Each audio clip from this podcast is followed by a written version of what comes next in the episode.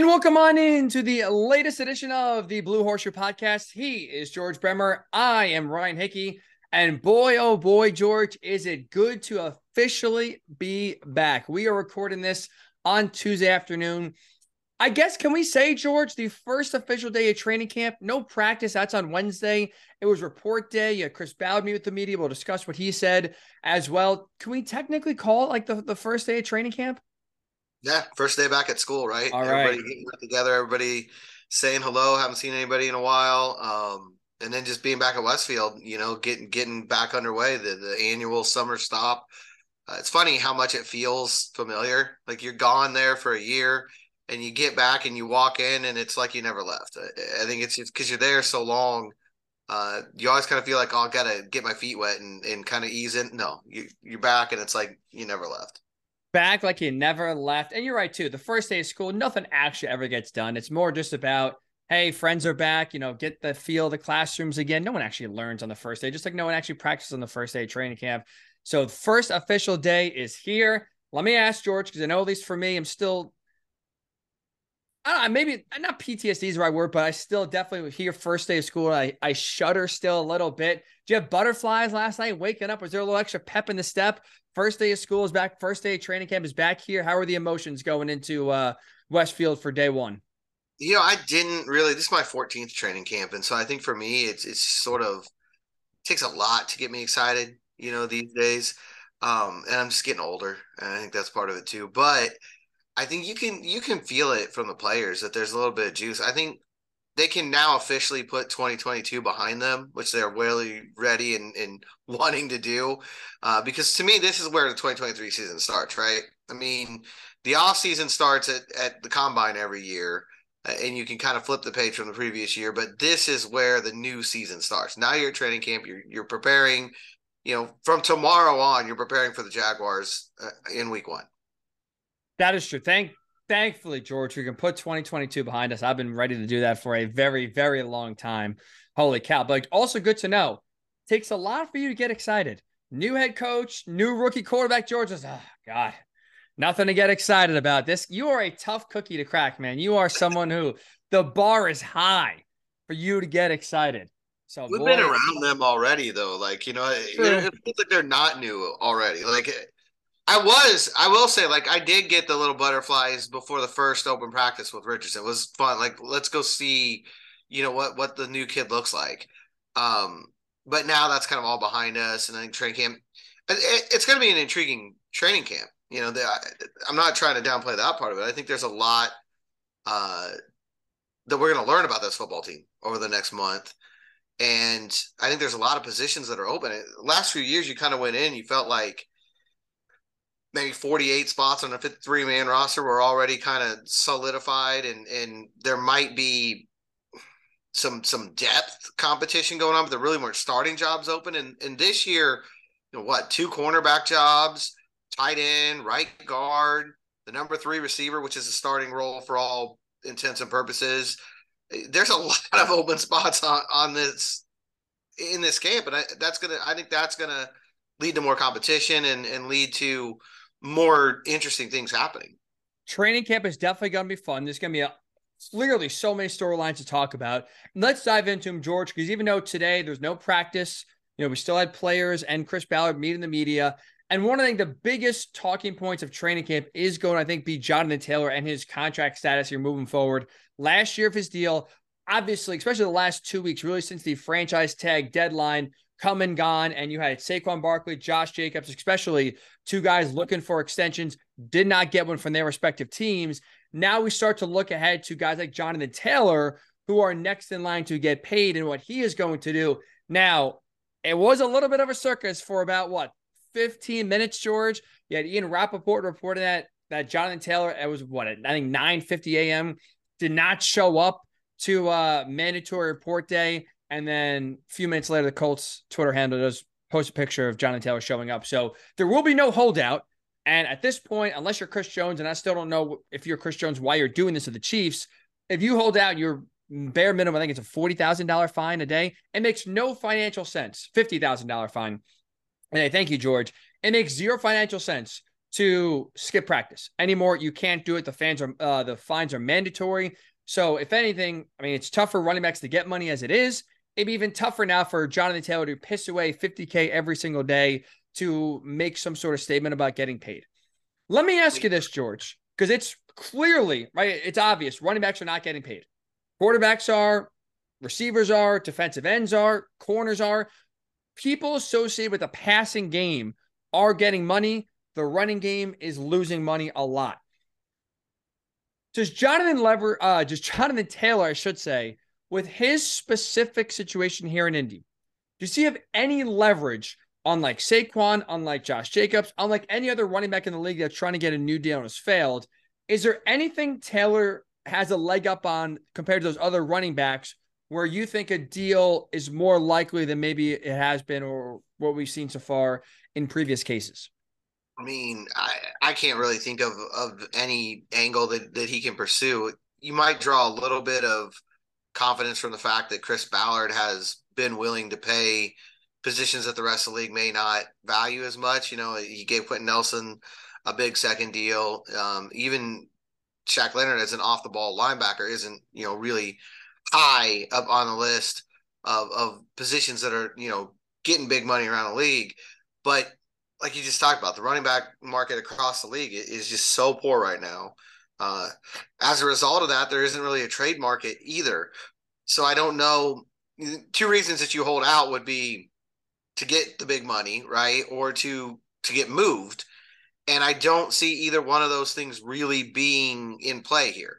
Um, you never know; it only takes one team. I think that's the big that's always the caveat in league, right? Just, just one team deciding to do something is, is enough to, to get a player paid. But it really feels like it's league wide right now. I mean, Saquon got a million dollars, I think it was, extra off the the the tag, uh, and that's being hailed as a major victory. That's the state of the running back situation right now. You get two million dollars up front and an extra million dollars in incentives if the Giants make the playoffs, and that's being seen as a win uh, that's just that's the state of the running back market. That's why against that backdrop, I think it's hard for on top of the fact that you've got a new system, a new head coach. Um, he hasn't even practiced yet in this system with this coaching staff. There's there's just there's a lot of, of unknowns there, uh, and I think it's hard for him to to really leverage anything at this point. I have made it obvious, and especially if you haven't checked it out, don't know what you're waiting for. It's still plenty of time here. Check out our training camp preview pod. We dropped it last week. 10 major questions going to training camp. One was going to be Will Jonathan Taylor get an extension before week one? I said yes. I think the Colts should extend Jonathan Taylor. That's part of the reason why, if you're watching on YouTube, and if you're not, what you waiting for? Blue Horseshoe Pod on YouTube. Check us out. Run the damn ball, George. Not an accident. This hat, uh, this hat was worn today. I stand with JT look, it's tough out there. I understand. Here is why, though, I do think Jonathan Taylor has, from a running back's perspective at least, some sort of leverage. You look at other cases around the league. I think Jonathan Taylor is truly in a one of one situation where he is the only running back right now with a rookie quarterback. He is the only running back who has a rookie quarterback that's a project, that's a development that is looking to increase, you know, like be, become more competent, become more consistent, work on flaws in his game. He needs a lot of help around him. And you look at not only is Jonathan Taylor the best offensive player the Colts have, he's also a guy where you look at the receivers, and that's an area where you really think can help accelerate a quarterback's growth. Look, Michael Pittman Jr., I think at times struggles with consistency and is really. I thought when the Colts drafted him was going to kind of burst into the number one wide receiver scene. He's not gotten to that point yet. Alec Pierce had a promising rookie year, but again, he's still a guy that just one year on the scene. They have Josh Downs, who we expect to make a big impact or at least be heavily involved this season. Rookie. A lot of the tight ends are unproven. So look at the pat. If you look at the passing options, and right now Richardson has going into the year, there's not a security blanket. There's not someone there that truly you feel very confident in, no matter what the situation, no matter what the down, the coverage, they will win a battle and you can kind of find them no matter what. Jonathan Taylor is that guy. And he so far through three years has shown consistent production. Whereas rookie year, he was third in rushing.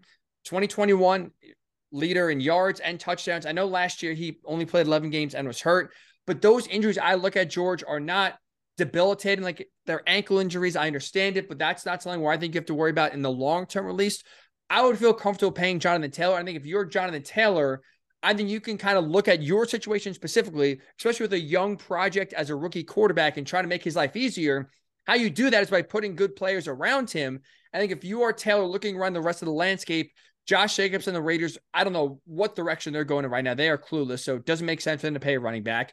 The Giants just paid Daniel Jones. So at least they believe Daniel Jones can be the franchise quarterback. So it's not like they have to rely on Saquon Barkley to help them get over the top. You look at other situations, Nick Chubb, you know, Austin Ekeler, all those running backs that are either ending their deals soon or looking for extensions all have Baytime quarterbacks and or wide receivers that teams are heavily invested in. The Colts have none of that. So I think Jonathan Taylor is truly on an island here where he can look at Chris Ballard, look at the Colts, say, you need me as much. I'm not going to say more, but you need me as much as I need you sort of situation that I don't think right now any other running back in the league can make that argument Jonathan Taylor has. Again, it's small leverage. I don't think he's going to be getting a record breaking deal, but I think he has more of a leg to stand on than Saquon, than Josh Jacobs, than Austin Ekeler, who tried to look for an extension and did not get one this year. Other running backs as well. I think Jonathan Taylor is in a, a class of his own within the running back community where I think it's a little more likely he gets a deal and he has a little bit more of an argument to get a deal compared to everyone else. There's no doubt his importance to this franchise. Um, you know, he's the best offensive player they have. He's the one sure home run threat that they have on offense that right. that right now, I mean, we'll see how league year plays out, obviously, but right now he's the one guy, if you're a defense coordinator, you're worried about. he's probably the one guy you are specifically game planning for. I think the problem for him is the Colts know they don't have to pay big money because no one around the league is. And I think that's where it comes back into it's going to be an interesting thing, thing to, to, to watch play out. Ballard mostly kind of sidestepped those questions today, as you would expect. Um, he never wants to talk about contracts. It, it's not really uh, that that's been consistent from day one with him. Uh, but you know, he did say that they really like Jonathan, and, and, he he said they're basically taking a wait and see approach here. That they they don't they're not concerned about whether it you know leaks into the the start of the season. Um, that they'd done that with Grover Stewart a couple years ago, and you know his mm-hmm. extension came during the season, uh, and so they're not really worried about that. And and he specifically brought up new head coach, new system. Taylor's coming off the ankle injury let all those factors kind of play out and then, you know, kind of reassess where you are there. I think there's some wisdom in that. We really don't know what the Colts are going to do on offense this year. I think on paper, the pairing of Taylor and Richardson is really exciting. It's something that, you know, I, I don't know uh, if you've seen a combo like that of a running quarterback and a, and a running back at that kind of game breaking level that both of them can be with their legs. I don't know if we've seen that before. Uh, but you know, a lot of people thought the Matt Ryan thing was going to work out last year too. It looked really good on paper, and obviously in action it didn't. So I think there is some wisdom in kind of waiting. He's got a year on. It's not like he's not under contract. He's got right. this last year. He's going to play out on under anyway, uh, and just see how things go. You know, and I. But having said that, I think he is deserving of that second contract. I think you and I have talked about it before, and maybe the Barkley situation is is pointing in this direction. I think you're just going to see running backs start to get shorter term deals. That to me is the answer here. Sign them to three year deals and not five year deals because it's only about three years that they're getting on, on these deals anyway. True. You know, when you see the Saquon, you know, reworking of the franchise tag into a one year contract, maybe that's a sign of where it's heading. Um, I don't know, but I think everything that you said about Taylor, it, it does make him unique in this market. Um, and I think he is uniquely important to the Colts in in you know regard to the other running backs around the league. But there is a new system. You know, the run the damn ball regime is in Carolina now. So it's going to be interesting to see what what Shane Steichen makes of this and and how it all, you know, comes together. That is a good point, Make That's honestly something I did not take fully into consideration until you just mentioned it. I'm assuming Jonathan Taylor is going to be a big part of this offense because I think he is the most proven and the most consistent of any skilled player the Colts have.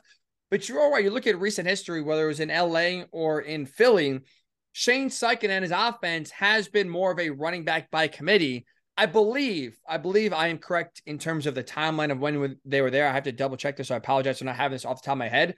I believe Steichen was there when Melvin Gordon staged his holdout, and that did not work out very well with the Chargers. And he wanted more money. He was, you know, viewed as a bell cow back. That didn't really work. They running back by committee. Austin Ekeler does kind of develop, but they kind of shared reps. In Philly, it was a true running back by committee, where it was Hurts, it was Miles Sanders, like three other running backs as well that got legitimate carries. So it's not like Shane Steichen has a long history the last two stops he's been at of relying on one guy to carry the ball like the Colts have with Jonathan Taylor so far through the first three years. But I think what Chris Ballard said today is also part of the reason why I think if you're the Colts, I think you still would feel pretty good about a Jonathan Taylor extension this year before we kind of even see what this offense looks like. This was Chris Ballard, quote, the running back market is what it is, but you pay good players. We think very highly of Jonathan. He's a great player and a great person. It will work out over time. And quote also mentioned they had long talks in May, in June, and they're even going to talk again today. So talks are being had. There's obviously at least preliminary interest on both sides, George. But I think the way Ballard phrased it is correct. You pay good players. I think sometimes, again, teams get sucked into running back market and just look at the running back as it is and kind of put them off to the side. Even if it's even though it's a position that's being devalued, if you're a good player, I think you still have room for your team, especially where the Colts are. They need good players on their team. Jonathan Taylor is a good player. Even if he plays a diminished position, I would trust Shane Steichen to elevate and get the most value out of Jonathan Taylor right now if you pay him, if you keep him around. I think he has tremendous value when you're trying to bring along a young quarterback like Anthony Richardson, or even you know if if the start of the season is, with Gardner Minshew, any quarterback who's not Patrick Mahomes and is not a dominant force, having that running back back there can help them immensely you know, just keeping defenses honest, opening up passing lanes, doing all these things. But I think especially a rookie like Richardson, and for Richardson to have him in, you know, and know that he's going to have him around for three years after this, that could be a major security blanket for him. Uh, so I, you know, it's it's a move I would make. Certainly one that Ballard today sounds like he wants to, uh, but again, I just don't think there's no reason for the Colts to pay 16 million dollars when the market's just not bearing that out. So it'll be interesting to see how it all plays out. That sure does take two to tango. And, you know, Jonathan Taylor, at least in reports, whether it was on the running back Zoom meeting that they had over the weekend, um, and even when the, the news about Saquon Barkley came out that he was not getting an extension, he has been.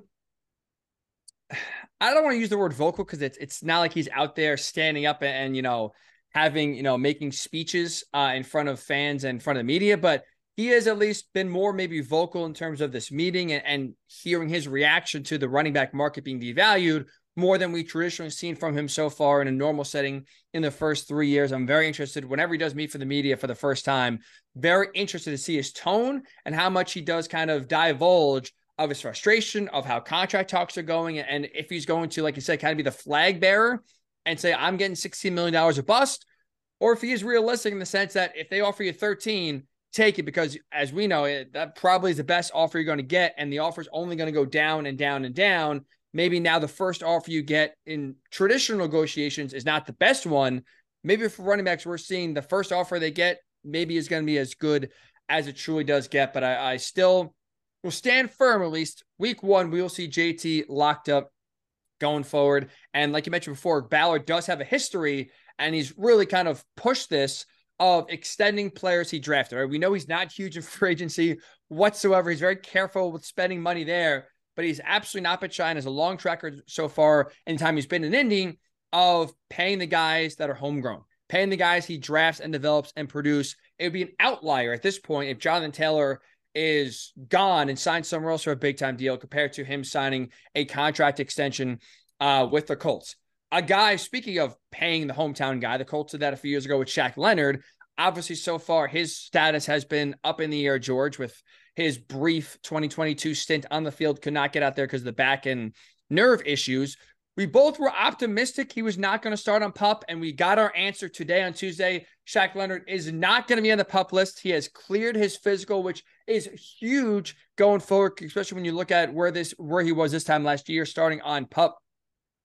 Um, Chris Ballard did say today that even though he is cleared, they're going to ease him back in and they're going to kind of work him slowly back into rotation. I, George, take that as still a positive sign. Again, I know that was uh, some what we heard today from Ballard was kind of what we heard from last year uh, as well. And they're going to work, oh, you know, work Shaq back and take it easy. And we know he missed the first two games, right? As that Chiefs game was week three, came back and four, or no, week four, excuse me, I was the Titans, I think it was. He missed the first three games for breaking his nose. So they worked him slowly back last year.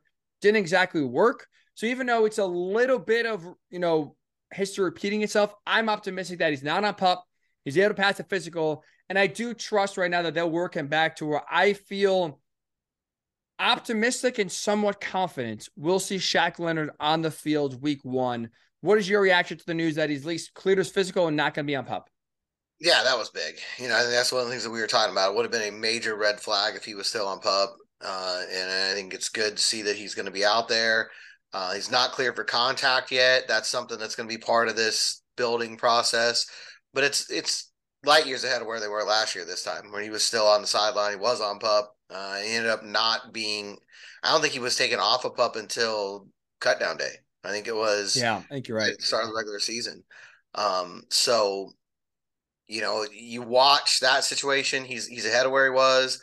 I know he's a lot more optimistic, uh, or at least he was when we talked to him in the spring. And I think you know Zaire Franklin pointed out today. This is a guy a couple years ago missed all of OTAs, only was at training camp for one week, and then went out and led the league in turnovers. So, you know, we've seen him do it before. Um, we know he's a freak in, in, in that regard.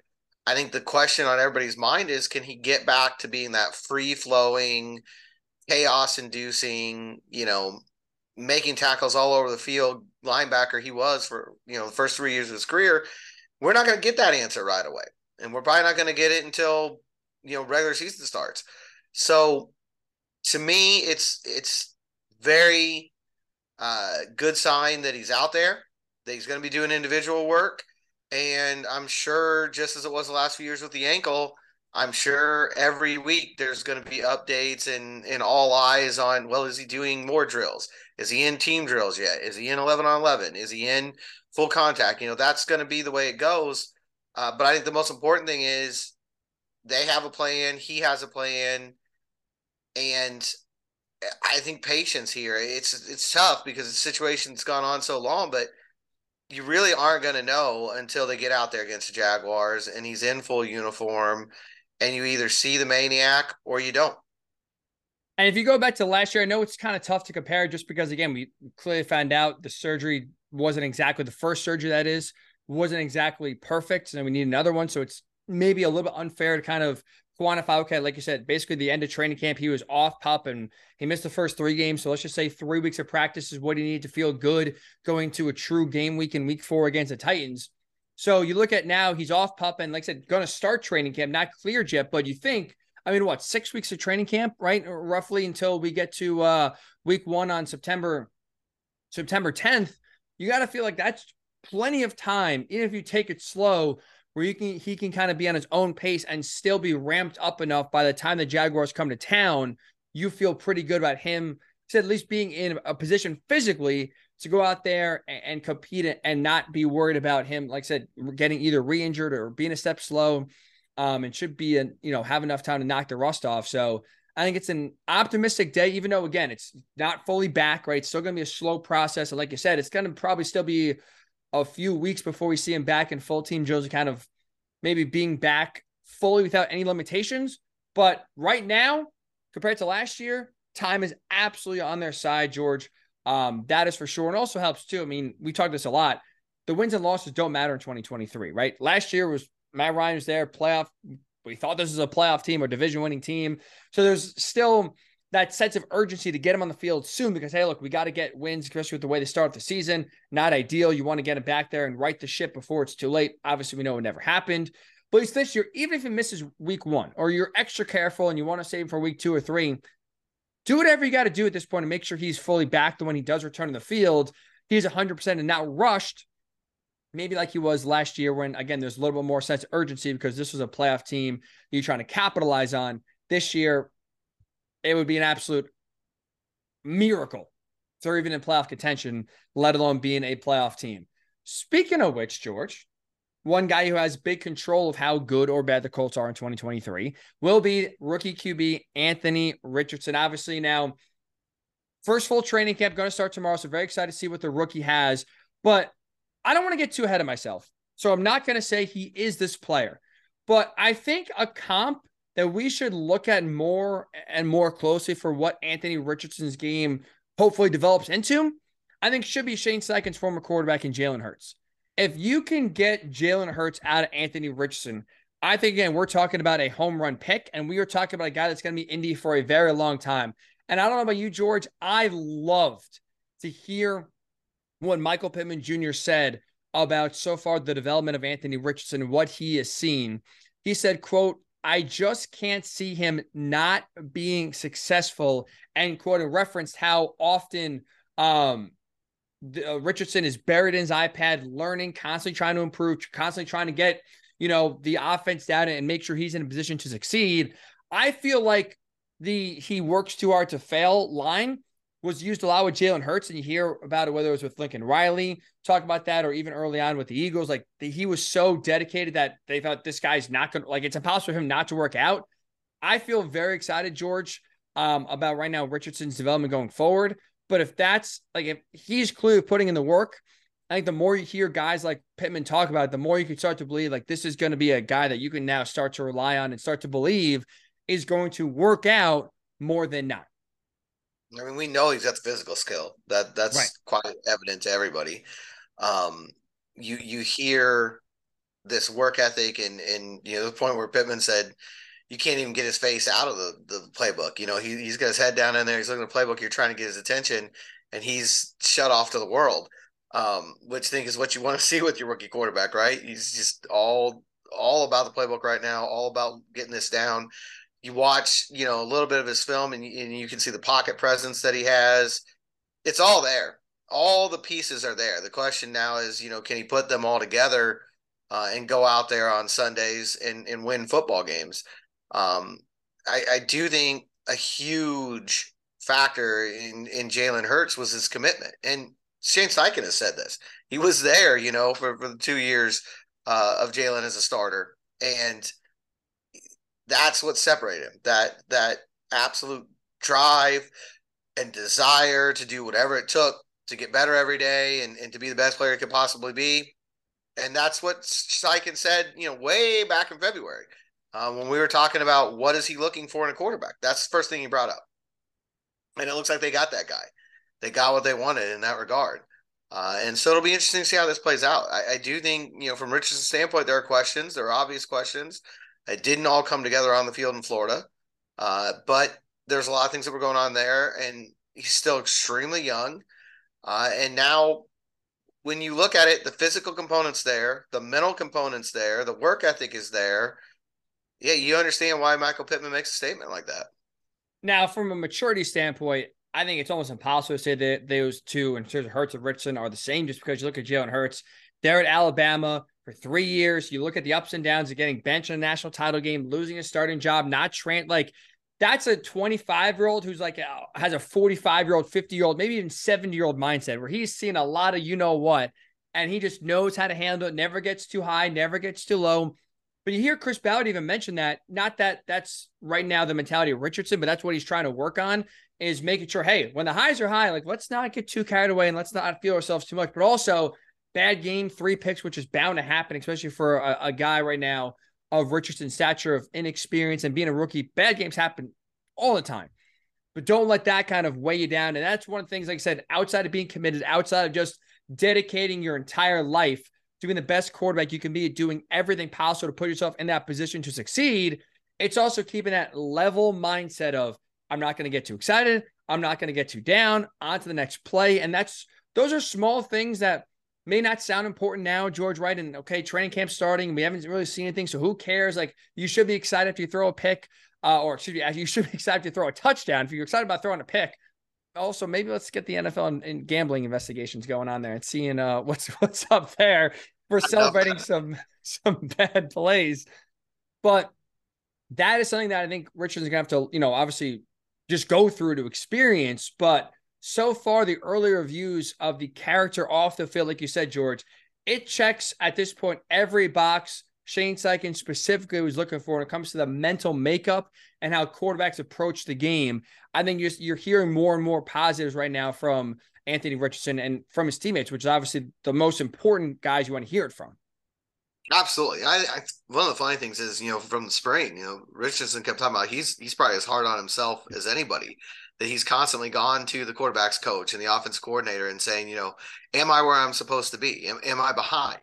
You know, what else can I do? What else I need to do? And I think with him, a lot of it is he's trying to accelerate beyond that that rookie step, and he's got to understand he is a rookie. And I think that's part of what Ballard was talking about today. Is you got to understand there is a process here. It's going to take time, uh, and they probably have to hold him back from himself a little bit. Which again, I think is something uh, the organization's probably pretty happy about. Right. Oh yeah. Right. You definitely want to have a guy be too amped, too excited to learn, rather than the other way around, where it's slow and not wanting to learn. That's yeah, not a good recipe for success for sure. You did have Chris Ballard uh, today saying that they're going to take their time, right? They're not going to rush Richardson. They're going to play him when they're ready. They're going to have the coaches um, coaches basically be the deciding factor of when he's going to play. And preseason is going to be a lot. This is going to be a really interesting camp. Clearly, I mean, that's I know we've talked about this a lot, and we've kind of built our entire offseason once the draft happened up to this point of training camp's going to decide it. But it sounds like at least early on, they're going to give Richardson the chance to go earn the job uh, and go wrestle it away from Gardner Minshew.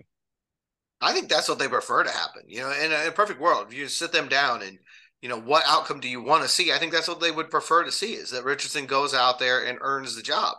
But it's key right there is he will have to earn it. You know, and Ballard praised Gardner Minshew a lot today as well.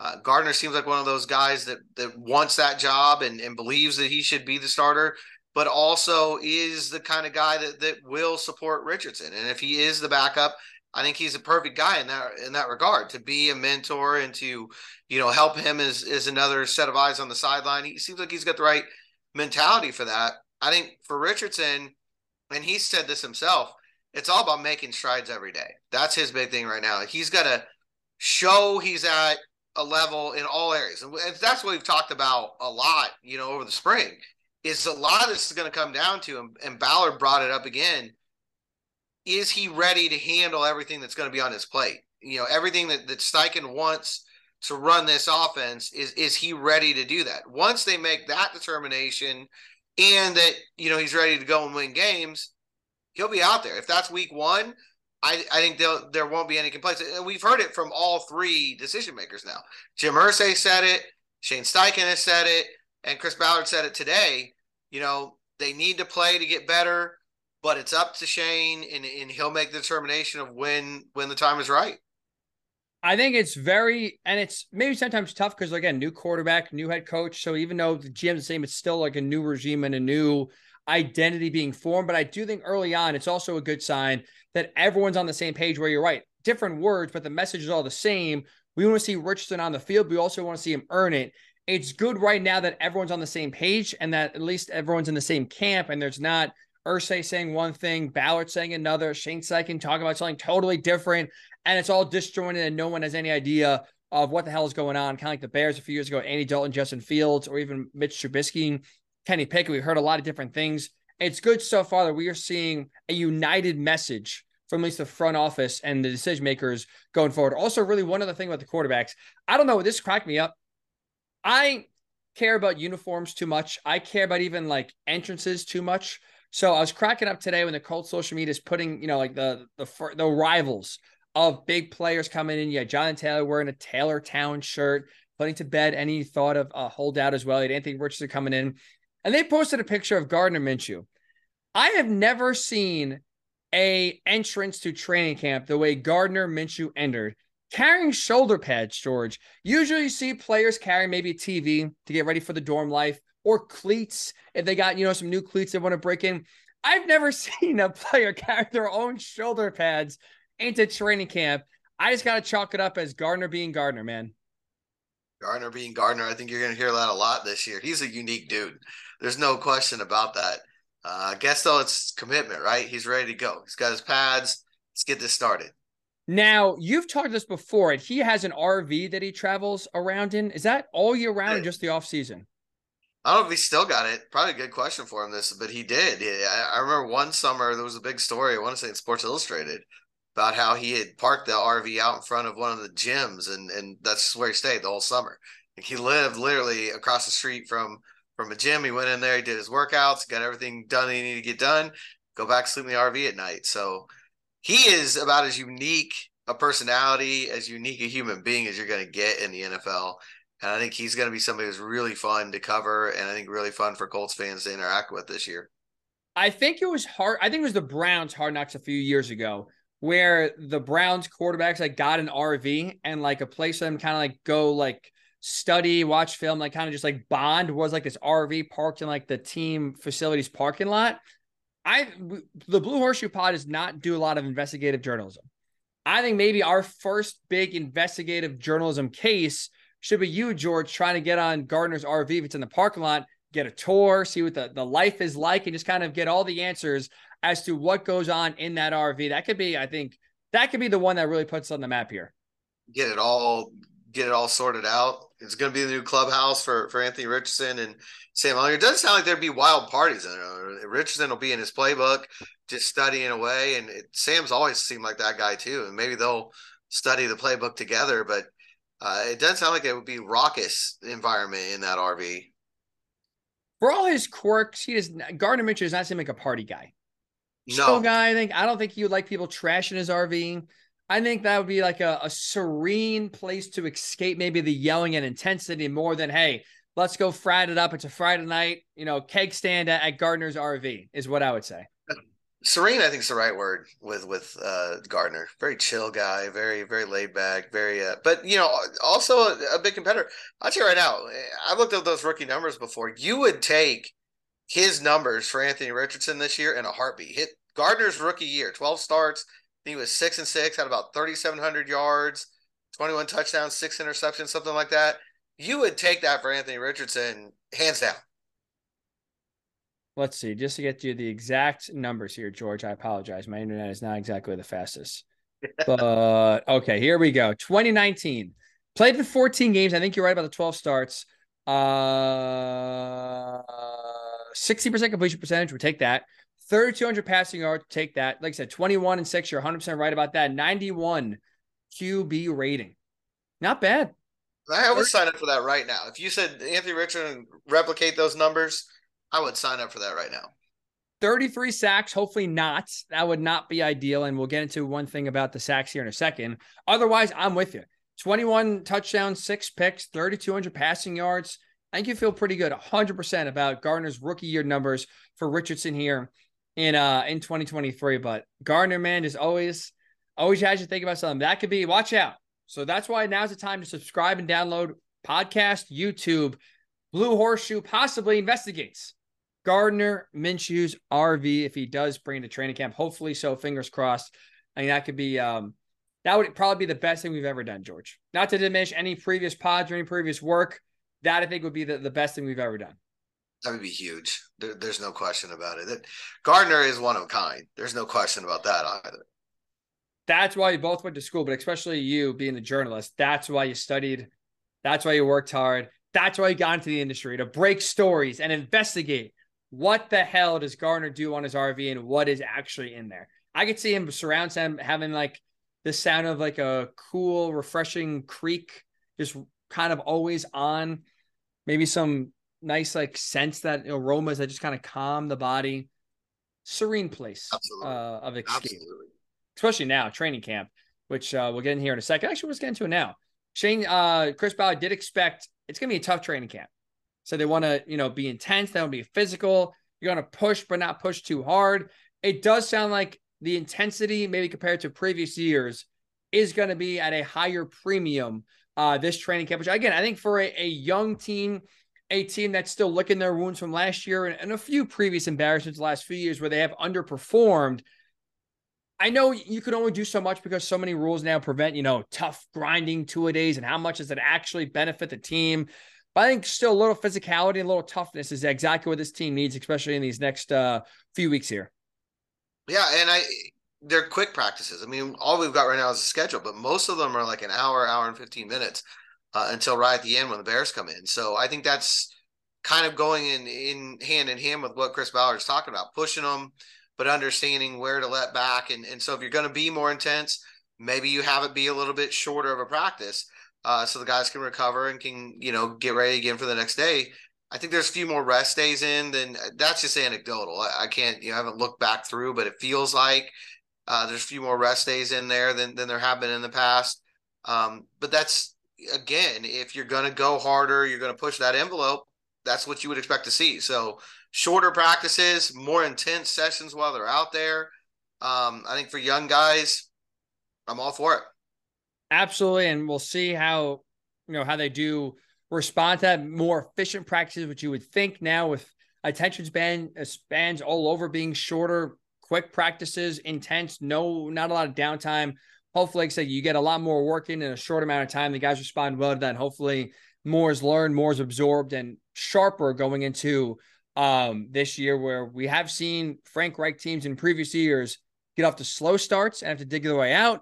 Hopefully, this year we could see even again with questions and stuff like that, a faster start to the season, more crispness, less sloppiness than what we've seen in previous years. Hopefully, kind of like I said, the change of training camp attitude and physicality can help kind of like I said mold the team faster than in previous years. Two quick things before you get out of here, George, and at least reacting to a lot of the players talking today and Chris Ballard talking today. We mentioned before Shaq Leonard uh, off the or not on the pup list. I should say he's not off because never was on it. He is past his physical, so he is not going to start the year on pup. A lot of offseason nagging injuries the Colts have had seemingly so far. Again, just being extra cautious. A lot.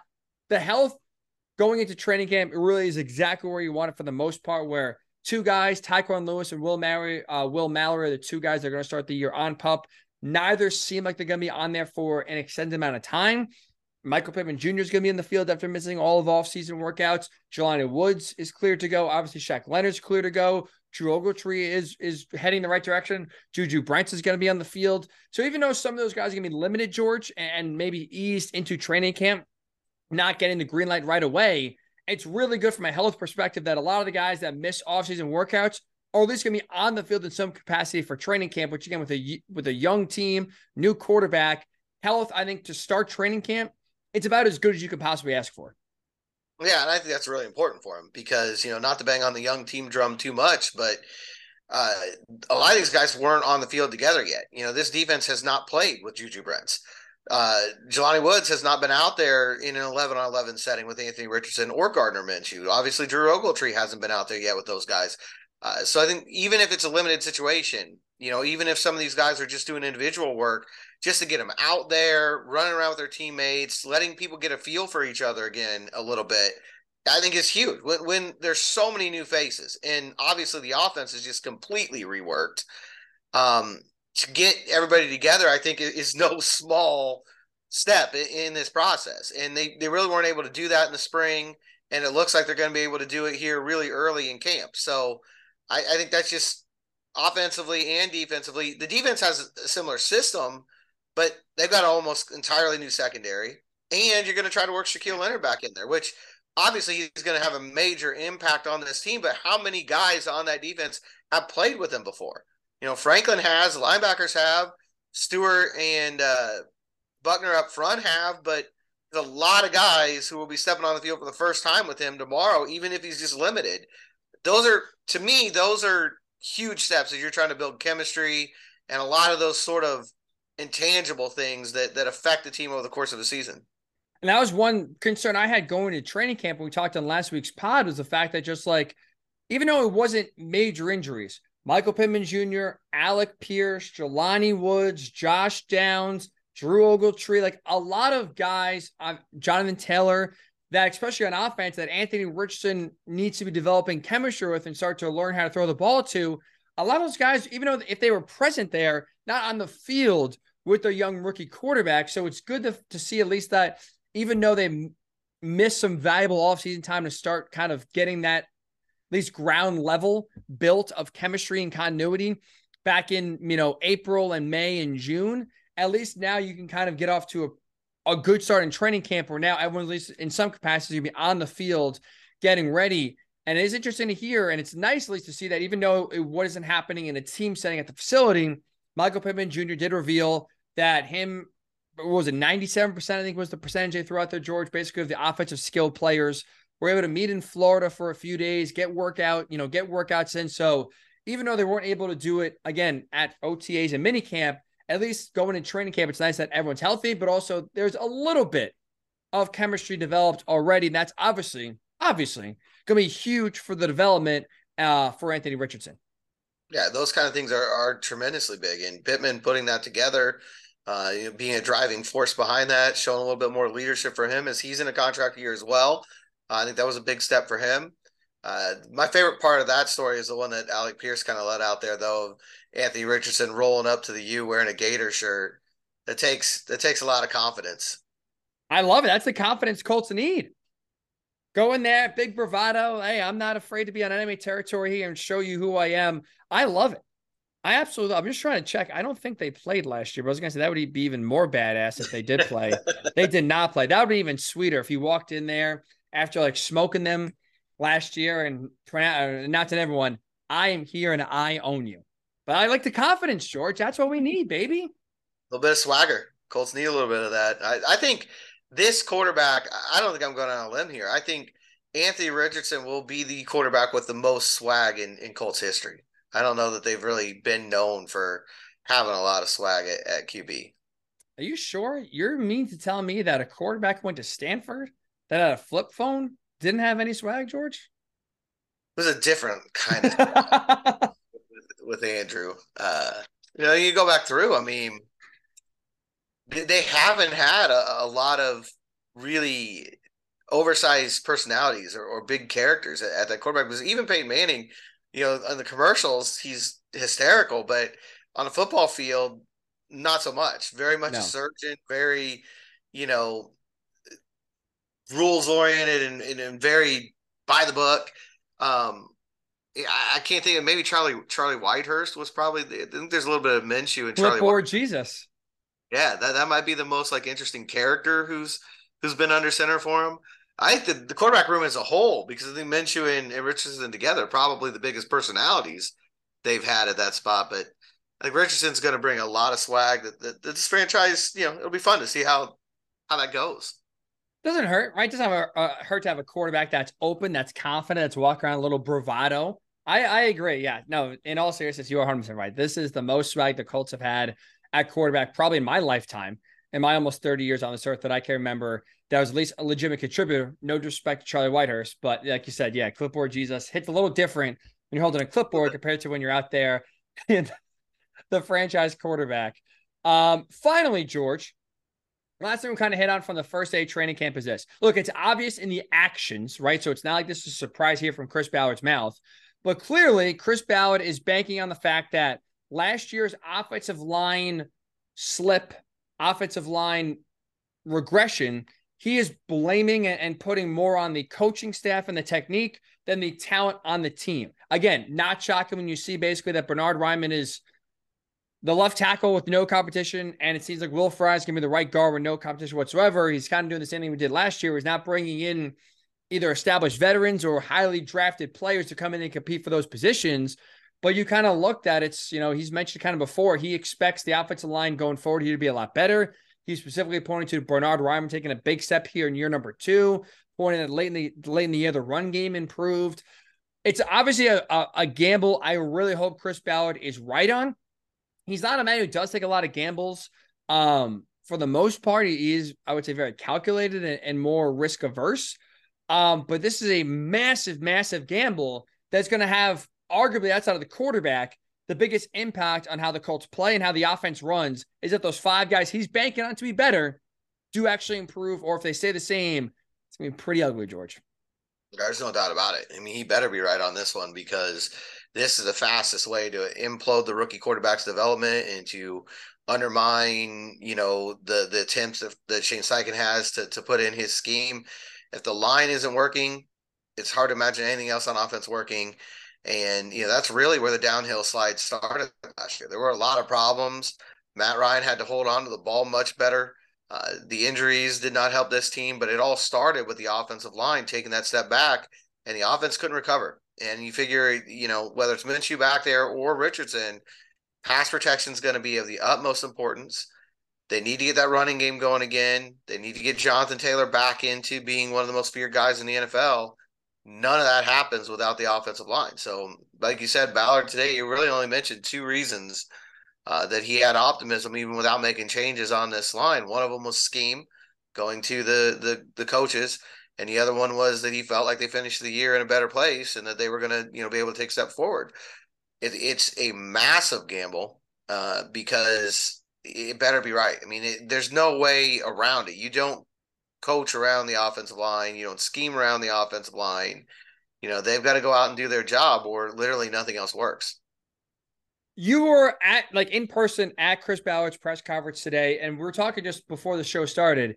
You sensed a demeanor of not a lot of angst, of maybe some calmness from Ballard that you don't really, even though it's a year that again is a, a big one in terms of for this team and hoping, hopefully, kind of shaping the way they go here for uh, for the future.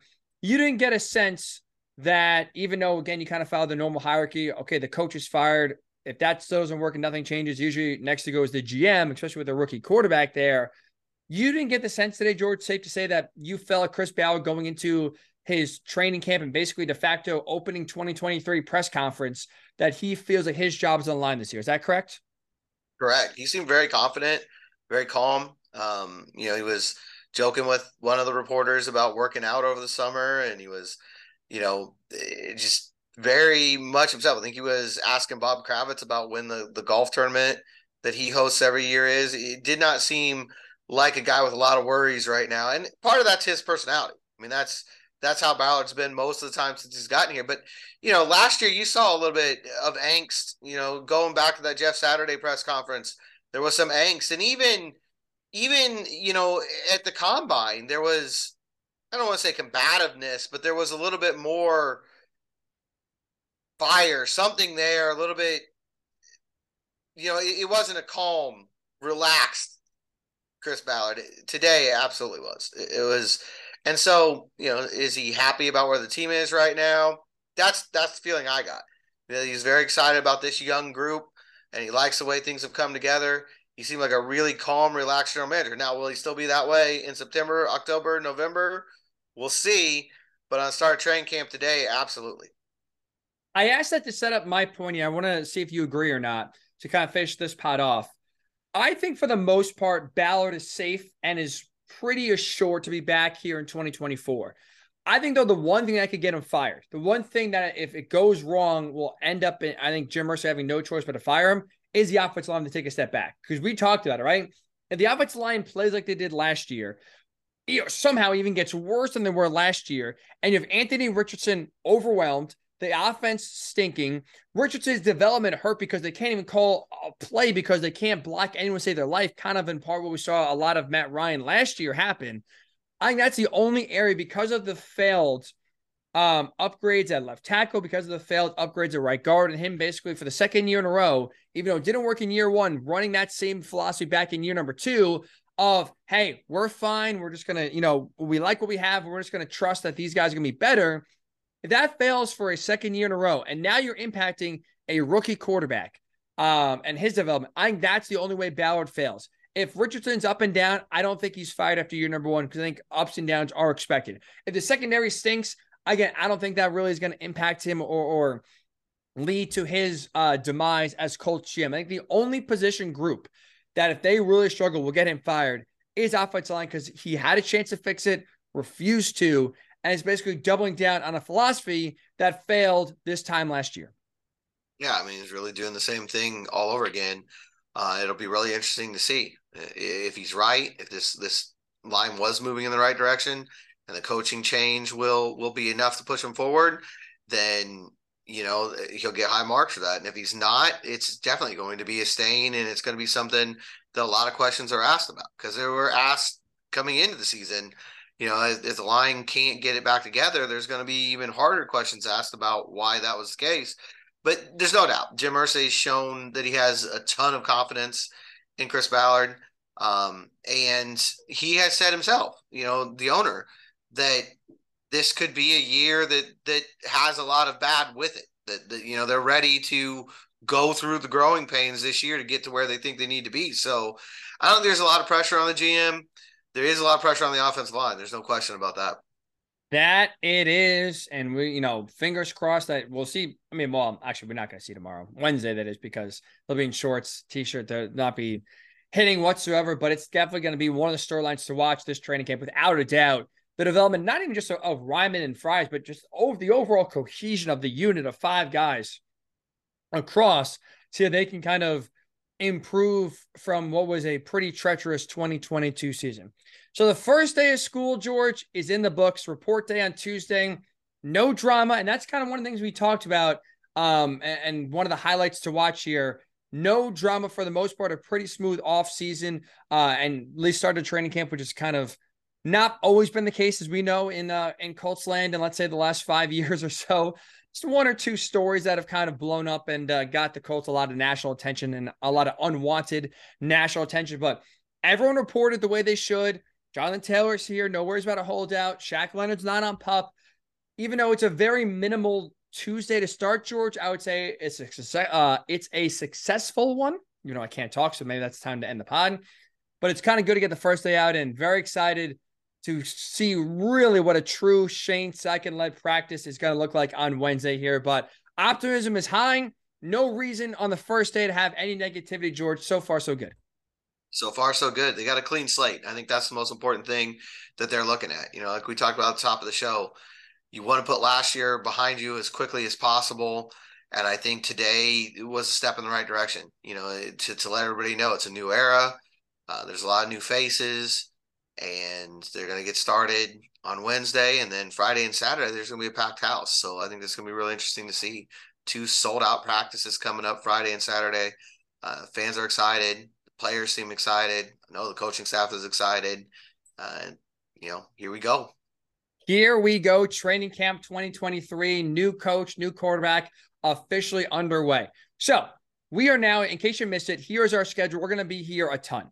Every single practice the Colts have, we will be recording a pod afterwards. Even though this one is still a little bit longer in the hour range, our pods now are going to be more frequent and also a little bit shorter, kind of really give you almost an instant reaction, instant impact to what we see on a daily basis. What are the biggest storylines coming out of X day of Colts practice? Who looks good? Who looks bad? Stuff, you know, storylines that we should be holding on to as truth. Sometimes we can push off to the side and say, ah, that's just more, you know, nonsense. We are going to be here almost daily. We will be back on Wednesday, first day of Colts practice. So make sure if you haven't before, now's the time to do so. Subscribe wherever you get your podcasts, Blue Horseshoe Podcast. And on YouTube, make sure you subscribe Blue Horseshoe Pod as well. You can visually see me and George. George, I'm sure we'll be doing these a lot just behind the practice field. So you can get a nice little background there, especially on a nice, beautiful day out at Grand Park. So that's also a beautiful backdrop to enjoy while you're watching and or listening to us. So we're going to be here a lot more in your lives. Welcome. Football season, George, is officially back. So if you're listening to this on Tuesday, we'll talk to you tomorrow. If you're listening to this on Wednesday morning, we'll talk to you in a few hours.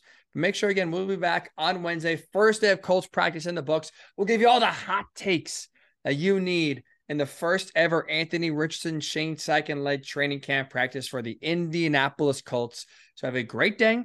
We'll talk to you on Wednesday right here on the Blue Horseshoe Pod.